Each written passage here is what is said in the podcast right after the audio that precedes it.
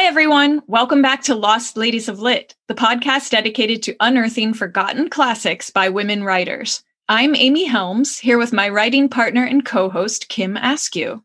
Hey, everybody. Today we're going to be discussing an all but forgotten early 20th century American writer whose work was once compared to D.H. Lawrence, Gertrude Stein, and James Joyce. Her name is Margery Latimer, and her mind blowingly brilliant book from 1928 is called aptly We Are Incredible and it's out of print and was never republished, which is shocking. We were able to find a version inscribed by Latimer to her parents, but unfortunately, the $2,500 price tag on that one exceeds our show's budget. Thankfully, we were able to download a scanned PDF of the book from Oxford's Bodleian Library. And just so you know, listeners, you're easily able to download that, and we'll give you a link for it in our show notes. But the reason we even know about this book at all is thanks to a fantastic essay. It was on LitHub, and it's by today's guest, the novelist Joy Castro. We'll introduce Joy in a moment, but listeners, as per usual on the show, the author's story here has proven to be really just as interesting as her novel. Yes, very much so. And we can't wait for you to hear this episode. There's so much to talk about, so let's raid the stacks and get started.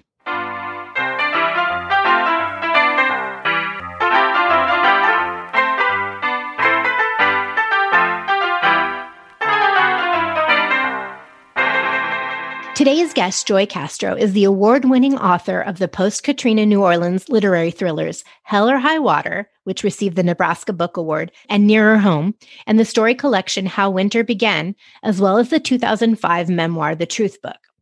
Her essay collection Island of Bones received the International Latino Book Award. Her writing has appeared in the New York Times Magazine, Ploughshares, the Afro Hispanic Review, and many other notable publications. A former writer in residence at Vanderbilt University, she is currently the Willa Cather Professor of English and Ethnic Studies at the University of Nebraska Lincoln. Listeners, I read her latest novel, Flight Risk, which came out in November, and I thought it was just a beautifully written book. I absolutely loved it. Welcome, Joy. We are so happy to have you here. Thank you. I'm thrilled. This is incredibly cool. So we heard about today's lost lady, Margery Latimer, from you in an article you wrote. Would you kind of share with our listeners the story of how you first came upon Latimer's work? Absolutely. She was a surprise. I had never heard of her in my literary education. I stumbled across Latimer because I was working on a different project regarding Jean Toomer, the Harlem Renaissance writer whom she married. And I thought, oh, I'll read some of her work. When I read the stories, I just was electrified. I was like, she's crazy. This stuff is great. You're always unsettled and a little unsure. And she uncovers things, especially about small town life, rural village life, and about gender dynamics and sexuality in the period that are just astonishing. So I became mystified and I started reading more of her work. She published four books during her life. Well, three during her lifetime, and then one came out posthumously. I became enthralled and I thought, well, I'm going to write the book about her. She deserves a book. And so I wrote my dissertation about her. And at that time, university presses were really moving away from publishing an entire monograph about one writer and particularly a writer no one knew anything about. So there would be no reason for libraries to acquire it or scholars to adopt it for their courses. So people kept turning it down and I thought, well, okay. And I published a couple articles that had to do with Latimer. And then I um, began publishing more and more of my own creative work and sort of let it go. You know, I thought, oh, it's just not the time, but I never stopped loving her work. So this is a thrill to have the opportunity to share it with more potential readers. She's brilliant. Okay, so let's give some background on Latimer because I think it will provide some essential context for when we discuss the novel.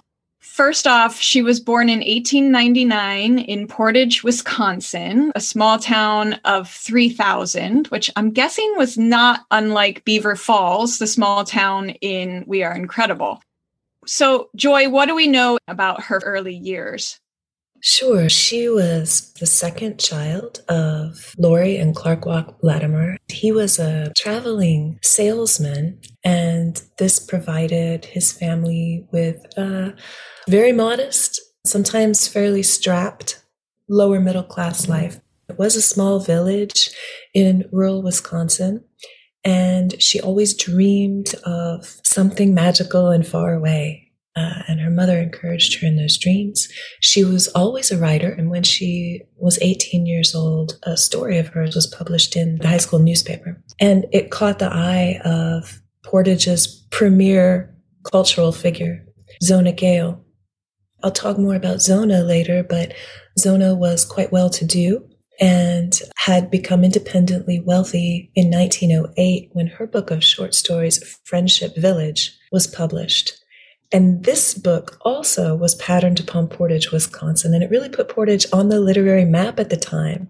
Uh, she was a noted regionalist at first, and later she gained real national fame and serious wealth, and was just sort of a major cultural figure. She uh, I think, pulled her car to the side of the road and sort of said to Latimer, Get in, dear.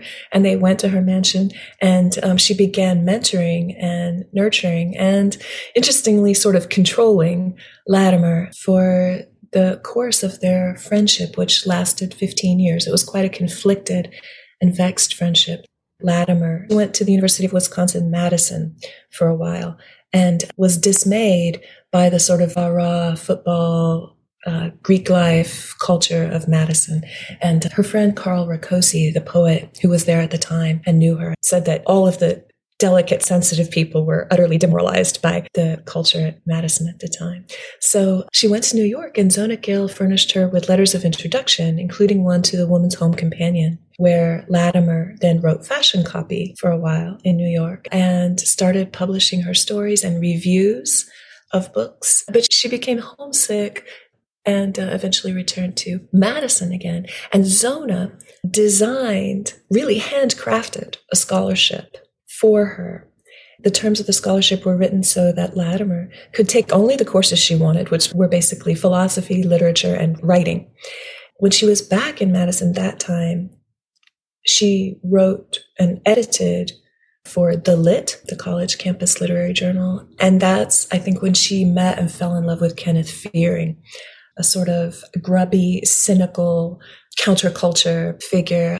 She ran into some problems with her father, who was very sort of white supremacist, nationalist, nativist, um, because Fearing was Jewish. And so her father was distressed by the Union and made speeches about it, which are caricatured in many of Latimer's works as well. Anyway, she dropped out of University of Wisconsin Madison, moved to Greenwich Village, and restarted what became a life of tremendous success in Upper Bohemia. So um, Gale again furnished her with letters of introduction to people in the Harlem Renaissance. She was writing for The Nation and the New Masses and major literary magazines. And Kenneth missed her terribly and joined her in Greenwich Village, and they broke the Mann Act of 1910, which forbade heterosexual couples from cohabiting overnight together. So they rented an apartment threw big parties. It was prohibition.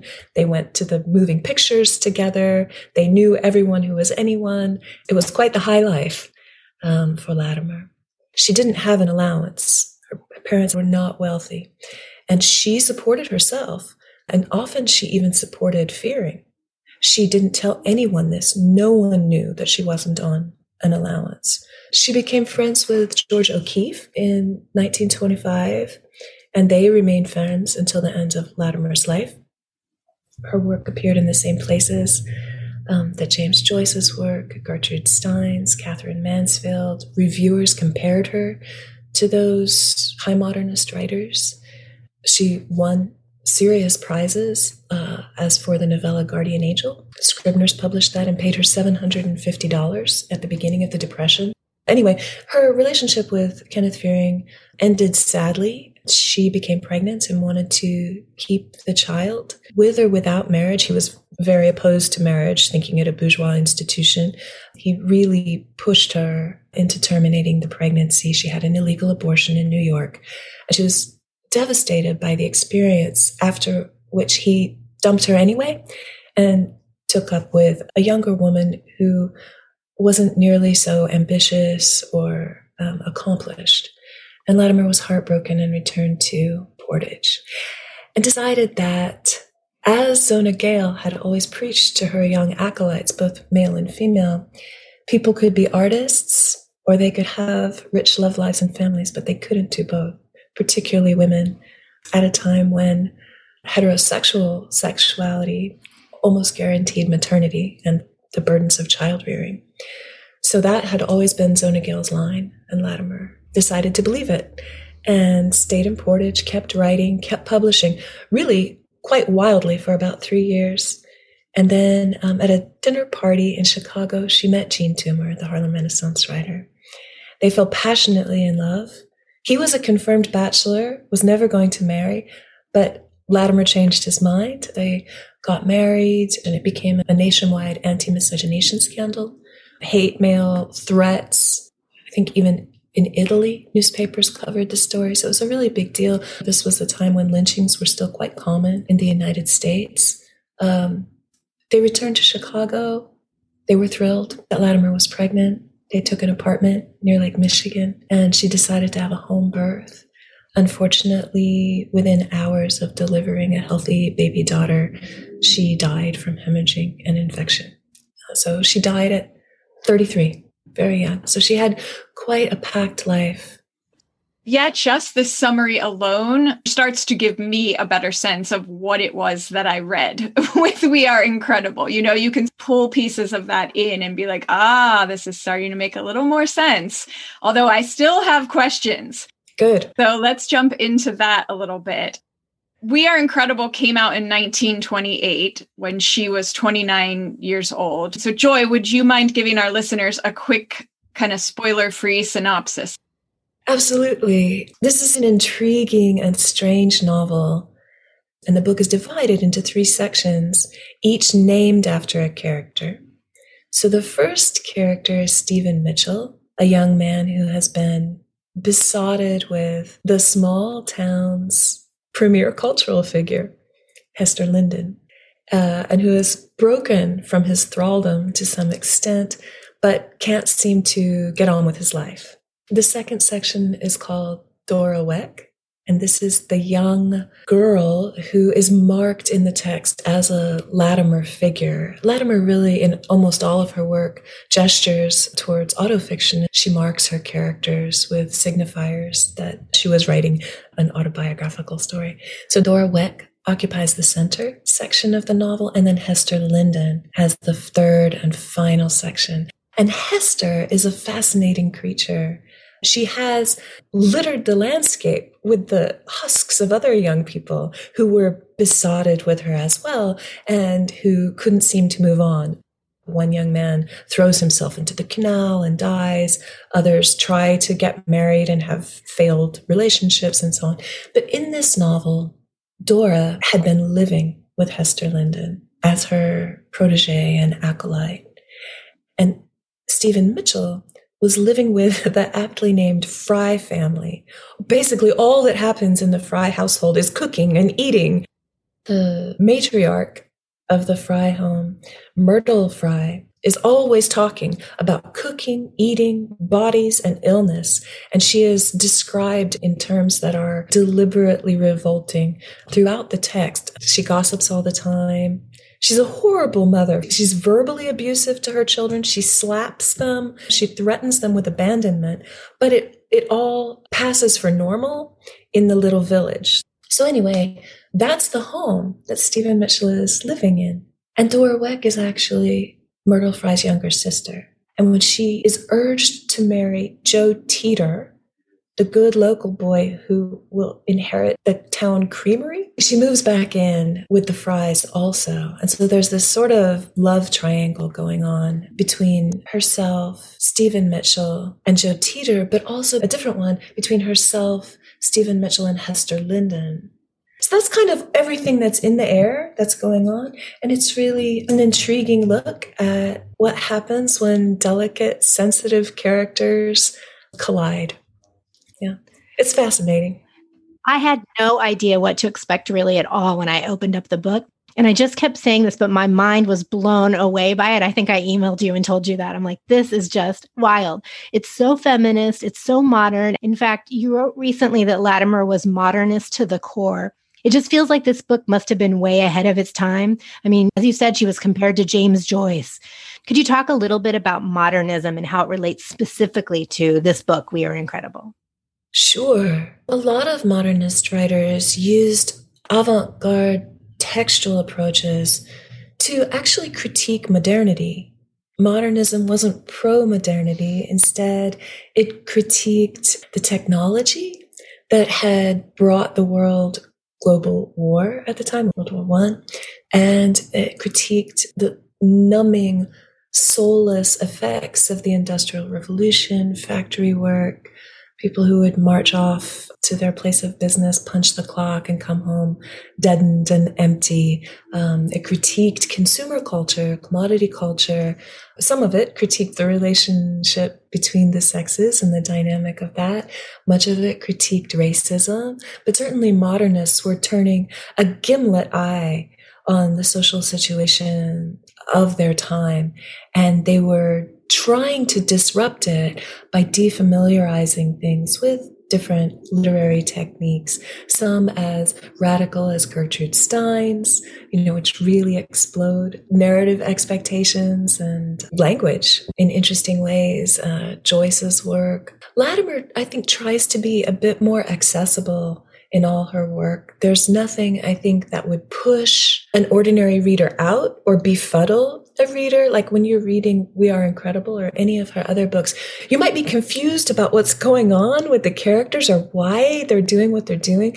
But you know, there's nothing totally disorienting. She wants to tell a new story, but I think she wants to tell it in ways that are approachable for the average reader. So in that, I think she's a really generous kind of modernist. She didn't want to keep people out with overly erudite language and textual games. She wanted to invite readers in.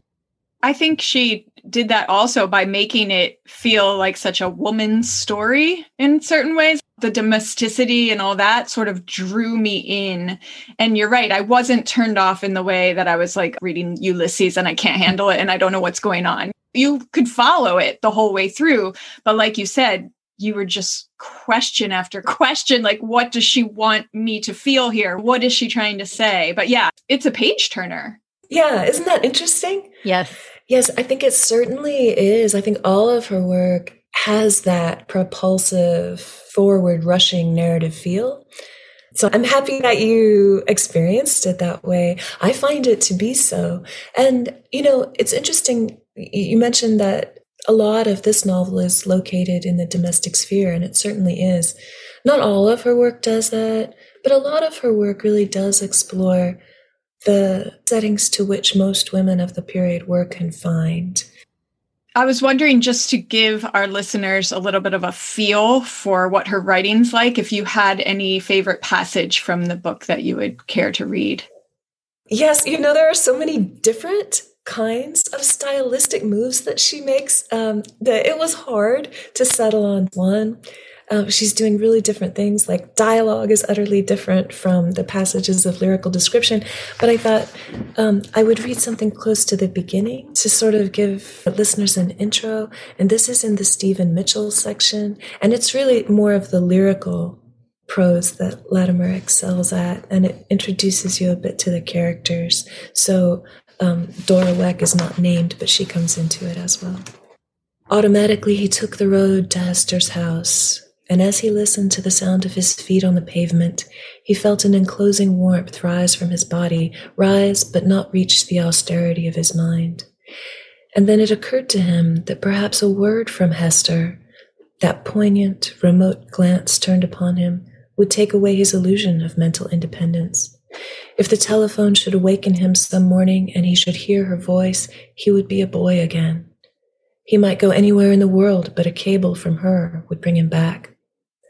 Then it occurred to him, with the increasing warmth and lightness of his limbs, that this bondage must seem luxurious to his body. He saw ahead the mass of dark leaves, and as he drew nearer, the scent of blossoms came, Now he could see the narrow path between trees, the outline of the porch. As he looked, his eyes were washed of all other visions, of the thousand cruelties he saw each day. And as he drew nearer and heard the sound of water pouring over stones, heard the rustle of leaves, his ears were cleansed of all other sound. And as the air came into his nostrils, there was a magical change in his breathing. Then he saw the girl.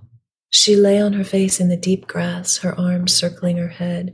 The moon rose higher as he watched and changed her hair to copper, made her dress a pool of white, but she lay still with the light upon her. Gorgeous.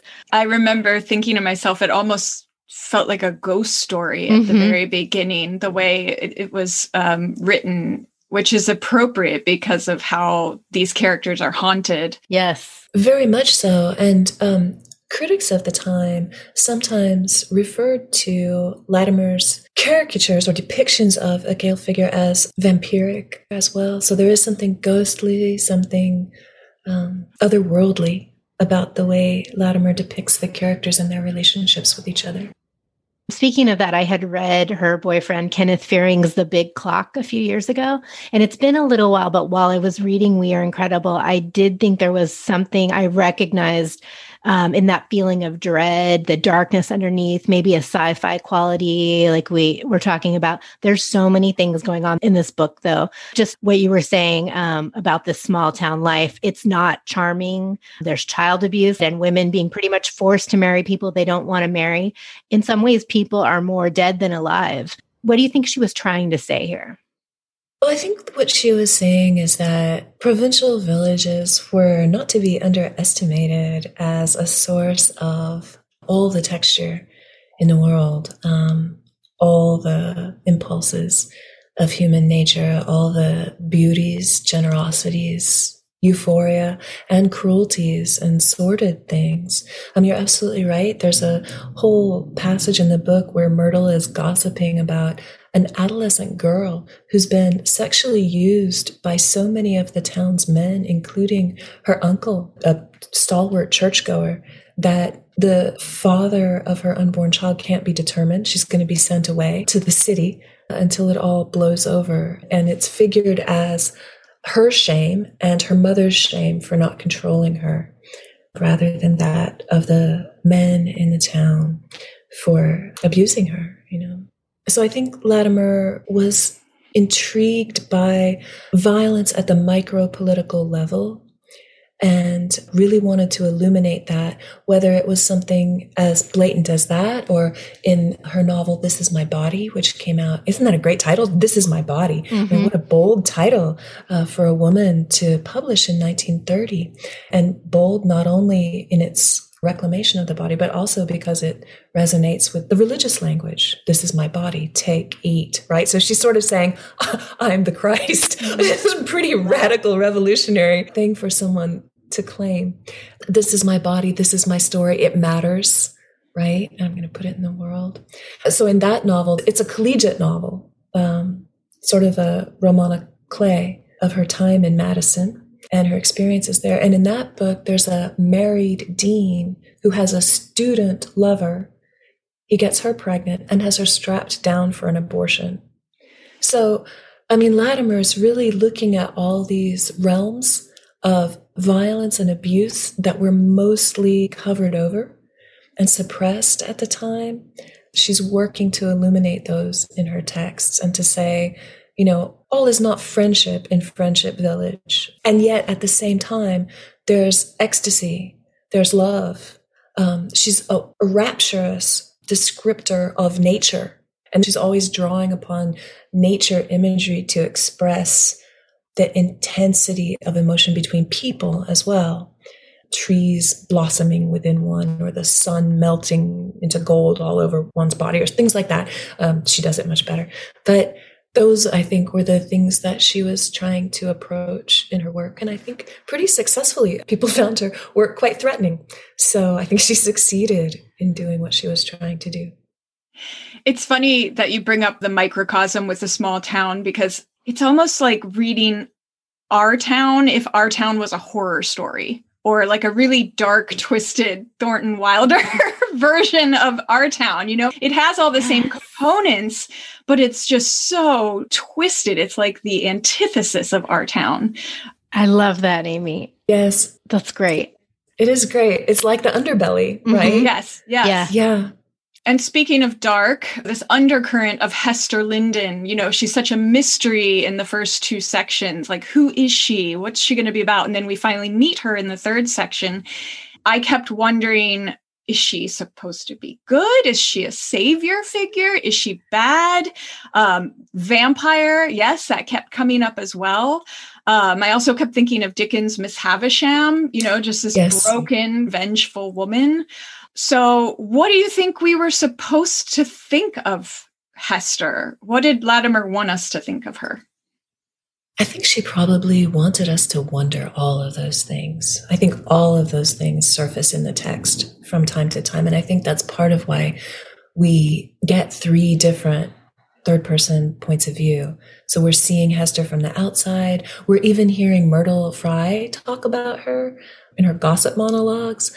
And then even when we get close to Hester, as you say, we don't get inside her really.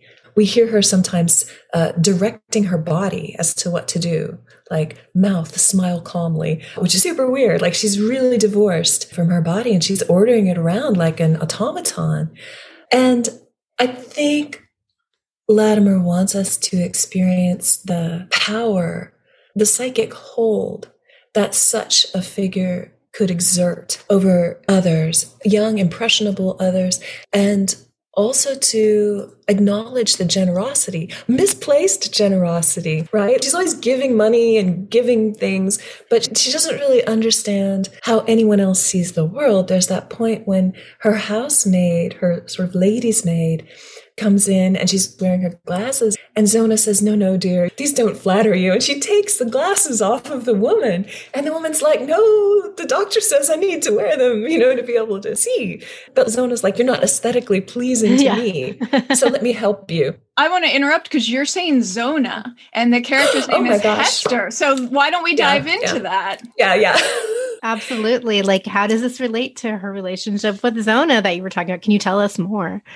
Definitely. What a slip. How funny. Latimer, who read Freud, uh, would be amused. anyway, um, this book occupies a moment on an arc of Latimer's fictional exploration of that long and vexed relationship. So the first time she addressed her friendship with Zona Gale in fiction, it was in a short story called Possession, which appeared in 1925 in the avant-garde journal Echo, which came out of Colorado. And in that story, the Zona character is not named. She's described as my lady. There's a younger woman in a quasi erotic thrall to my lady who promises fine, great things and spins fantasies verbally that make all the sordid aspects of village life melt away. And she discourages her young friend from having a romantic relationship with a young man. And the young friend says, okay, I, I won't. Uh, I'll throw my lot in with this older woman figure. Um, this book, We Are Incredible, occupies the middle position in this arc. And in this book, I can't tell you what happens without spoiling it. Um, but Dora Weck, the Latimer figure, defies Hester Linden and tries to have a sexual intimate relationship. Um, I'll just say things don't necessarily succeed. Um, and in the third examination, the young character, Vanessa, does succeed in breaking the hold of the older Zona Gale figure. But what I want to say is Latimer didn't write these sometimes pretty scathing characterizations of Zona Gale out of a desire for personal revenge. I mean, she knew how indebted she was to Gale. They remained close. Other young acolytes did break with Gale completely. I think what she was doing was trying to analyze in fiction and through the lens of her own personal experience a shift, a generational shift that scholars like Elaine Showalter noted about the women of the time. So Zona Gale was born in 1874. She earned two college degrees before the turn into the 20th century. She was a journalist. She was a playwright. She wrote stories and novels, as I mentioned. She was self-supporting. Um, but she still really embodied this kind of ethereal delicacy, a wispy angel in the house kind of ethos that everyone noted. People of the time were like, she just rustles around in her silken skirts, gazing off into the ether. And she was really into mysticism. She was into theosophy, which preached sexual abstinence. And so she was sort of an embodiment of purity. And she was born a year after the Comstock Act, which prohibited contraception and information about contraception. So really, if a woman wanted to have the time to pursue art, to pursue a career, a, a lot of women did eschew heterosexual love, at least, because it did uh, pretty much guarantee maternity at the time. There were often women who had quiet lesbian relationships, long term partnerships, or short romantic affairs. There were often unmarried professors and so on and so forth. Um, and then Elaine Showalter, the scholar, writes about how younger women were like, wait a minute, we want to be flappers. We want to drink bathtub gin and listen to jazz and have sex and smoke cigarettes. We want to have a great time and still have careers and work, you know, and make art. And so there was this huge tension between those generations of women. And I think we can see this in some ways as being a bit structurally analogous to the tensions between second and third wave feminists. Latimer was like, you know, I've got the right to vote. At long last, I want to have a, a, life, a full, rich life. And I'm obviously attracted to boys. And I don't understand why Zona keeps touching me in these sort of intimate ways, caressing my hair, kissing me, adjusting my clothing. So there was like this eroticism that suffused their relationship. And it was like a mutual attraction but it was also really infected sort of with this power imbalance and ideological differences and so on. Zona Gale didn't want any of her female proteges to ever write about sex in any form. So there was this huge tension. What I want to add super briefly, I just sketch it in, is that um, Latimer was her closest confidant. Zona Gale's biographer has stated that. And in two short stories, Nellie Bloom and Daisy Turlock, Latimer very covertly, in a highly coded fashion, reveals the fact that Gale had had an affair at a young age in New York with the playwright Ridgely Torrence. And there are, I think, hundreds of their love letters in the Torrence collection at Princeton University. And her parents forbade this relationship. And she ultimately relinquished it, trying to be a good girl. And no one would have really known about that at the time. She never revealed it. No one knew it. She did get married at the age of 54. So for most women, this would be menopausal or close to menopause. So she didn't have to worry about the problems of maternity when she got married to a Portage industrialist and banker. This wrecked Margery Latimer, as you can imagine, because Latimer was like, wait, what about everything that you've preached all these years? This explains so much. It's like a key in the lock. I mean, I wanted to talk about um, Hester and how she seemed to be trying to create this template for how to be a free woman in the world that she was living in. But part of it was the time that you're saying, the context of where she fell in history. And then also personally this experience that Zona had and Latimer sort of seeing the result of that too. Wow. That's fascinating. Thank you. Yeah, I think it is a kind of key to that aspect of Latimer's work for sure.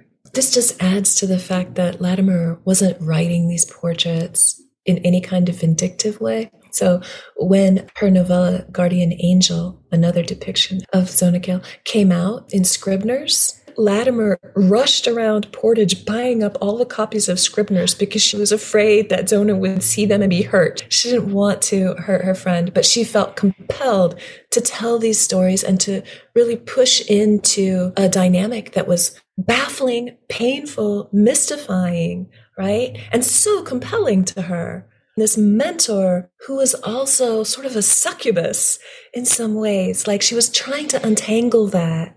Yeah, it's not flattering. So it's very interesting that Zona was able and Latimer were able to continue a relationship and yes. and not have um, it end up being uh, something that broke. That it did break, though, right? No, they were. I mean, they had ruptures. Okay, but they remained yeah. friends right until uh, Latimer's death. Yeah. Oh, okay. Yeah. I didn't. I thought they severed ties. I mean, people have severed ties for a lot less. Can't imagine being a young woman and kind of being saddled to a degree with this older woman's, you know, baggage. really, what she needed was a therapist. Latimer had to step in and be that person for her. No wonder she had such mixed feelings about her it makes a lot more sense now this character of hester and why she's you know adored and reviled at the same time I think so. And something else that I would add about the real life relationship between Zona Gale and Margery Latimer. I believe that Latimer's own aesthetic and politics had an effect on Gale's. Gale's own work became more acerbic, more blunt, more shrewd, after meeting Latimer, who's pretty savage, as you know. And Gale's work took a slightly darker turn. It lost the sort of rosy, bucolic vision of Friendship Village. So I think that there was really a relationship of mutual literary influence between the two women. It wasn't only mentorship or patronage.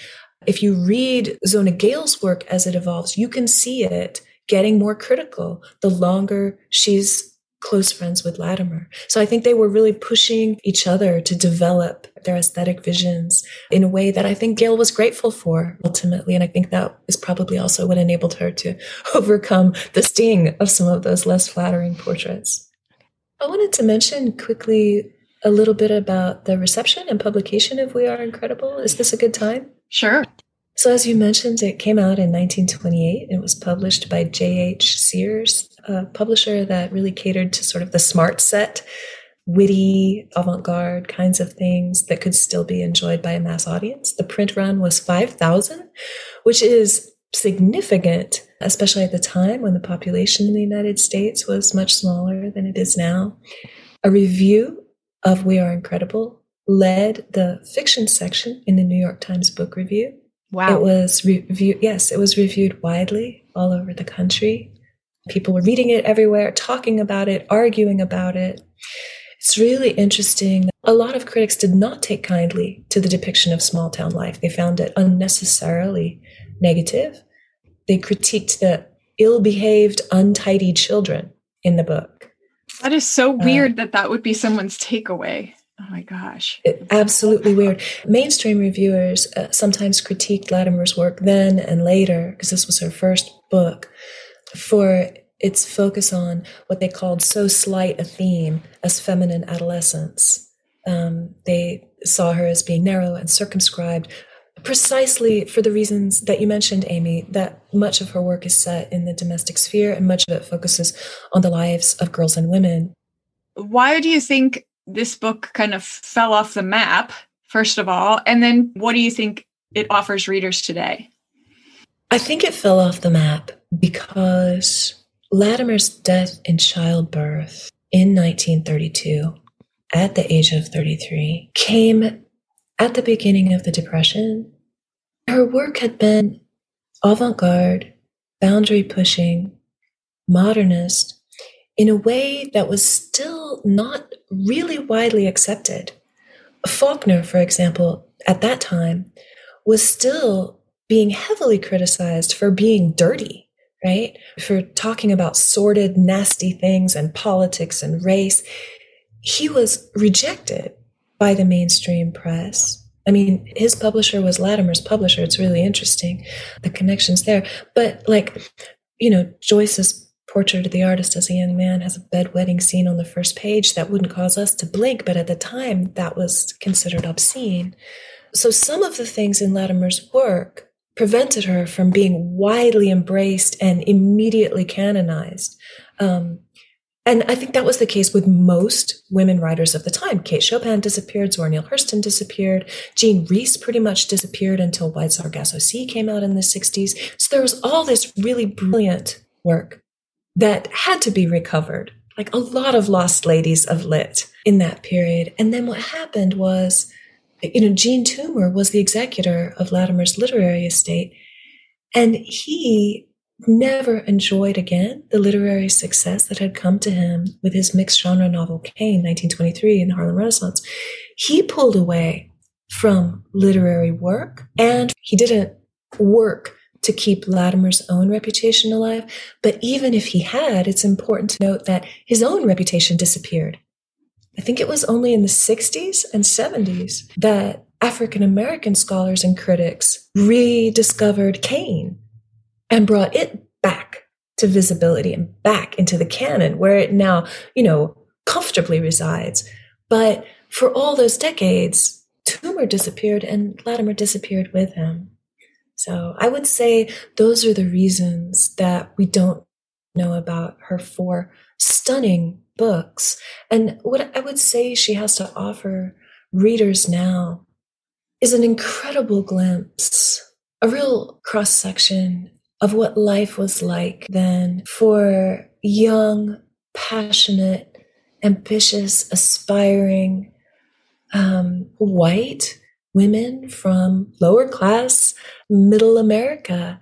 And I think that that actually would be interesting to a lot of women who share those characteristics, but to a lot of people who don't as well. I mean, Latimer is addressing anti Semitism in her work. She's addressing class injustice, sexual violence. She addresses anti Black racism. She addresses white supremacy and white privilege over and over again, naming whiteness as a source of privilege decades before the mainstream would begin to do that. She was a hundred years ahead of her time.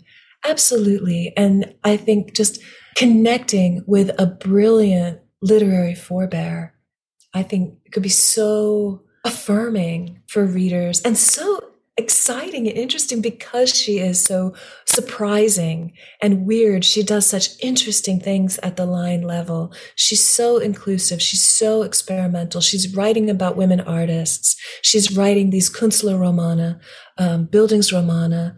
Um, and she cares deeply and profoundly about nature, the world, our bodies, our loves, our pains, our desires. She's just a passionate writer and a, a thrilling read. It's a tragedy she did die so young because it would have been interesting to see if she could have disproven that theory that Zona Gale had that you can't have children mm-hmm. and continue yes. to be an artist. You mm-hmm. know, could she have done it with her daughter. She had a daughter that was named Margery. Yes, and I believe she absolutely could have.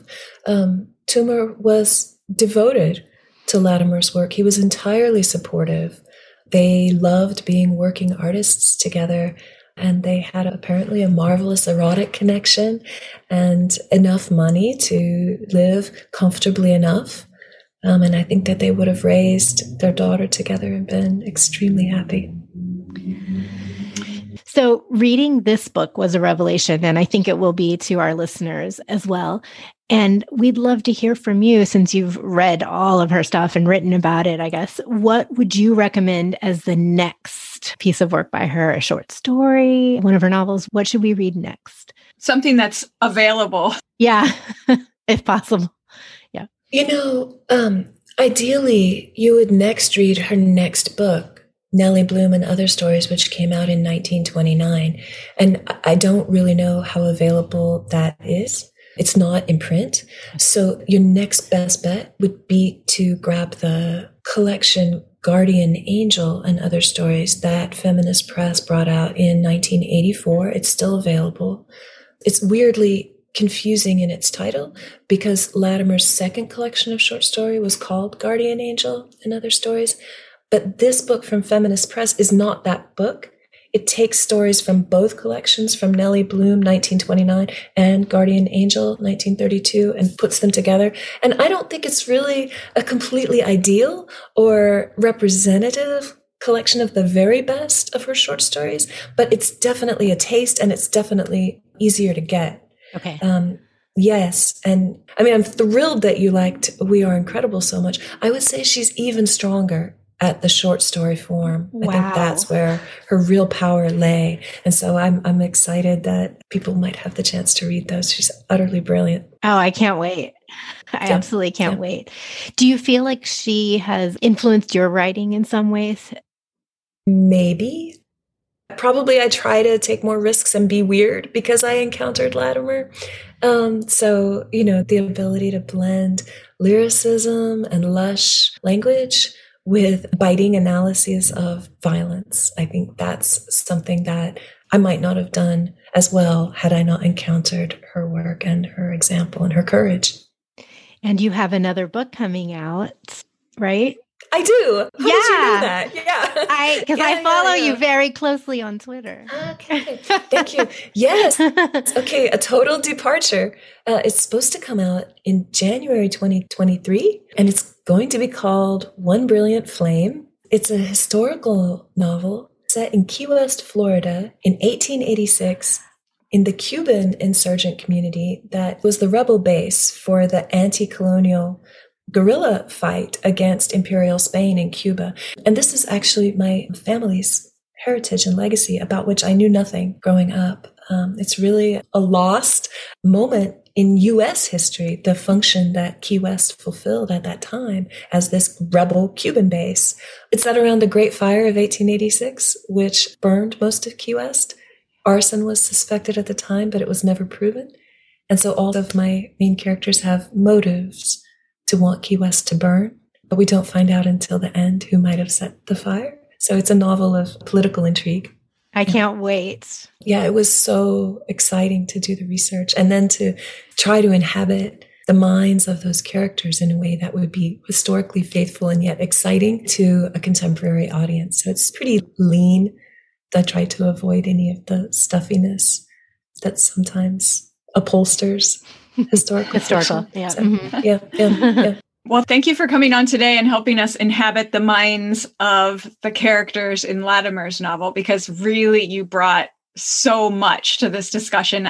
I walk away now feeling like I have such a better grasp of it. It was really fun to get to talk to you. This is one of my favorite conversations. It was such a pleasure. Thank you for your enthusiasm for literature in general and for women and for gender and for this work. And thank you for the work you do. It was really fun. So we'll sign off now, but we encourage you to read We Are Incredible as well as Joy's novel Flight Risk. They're both so good.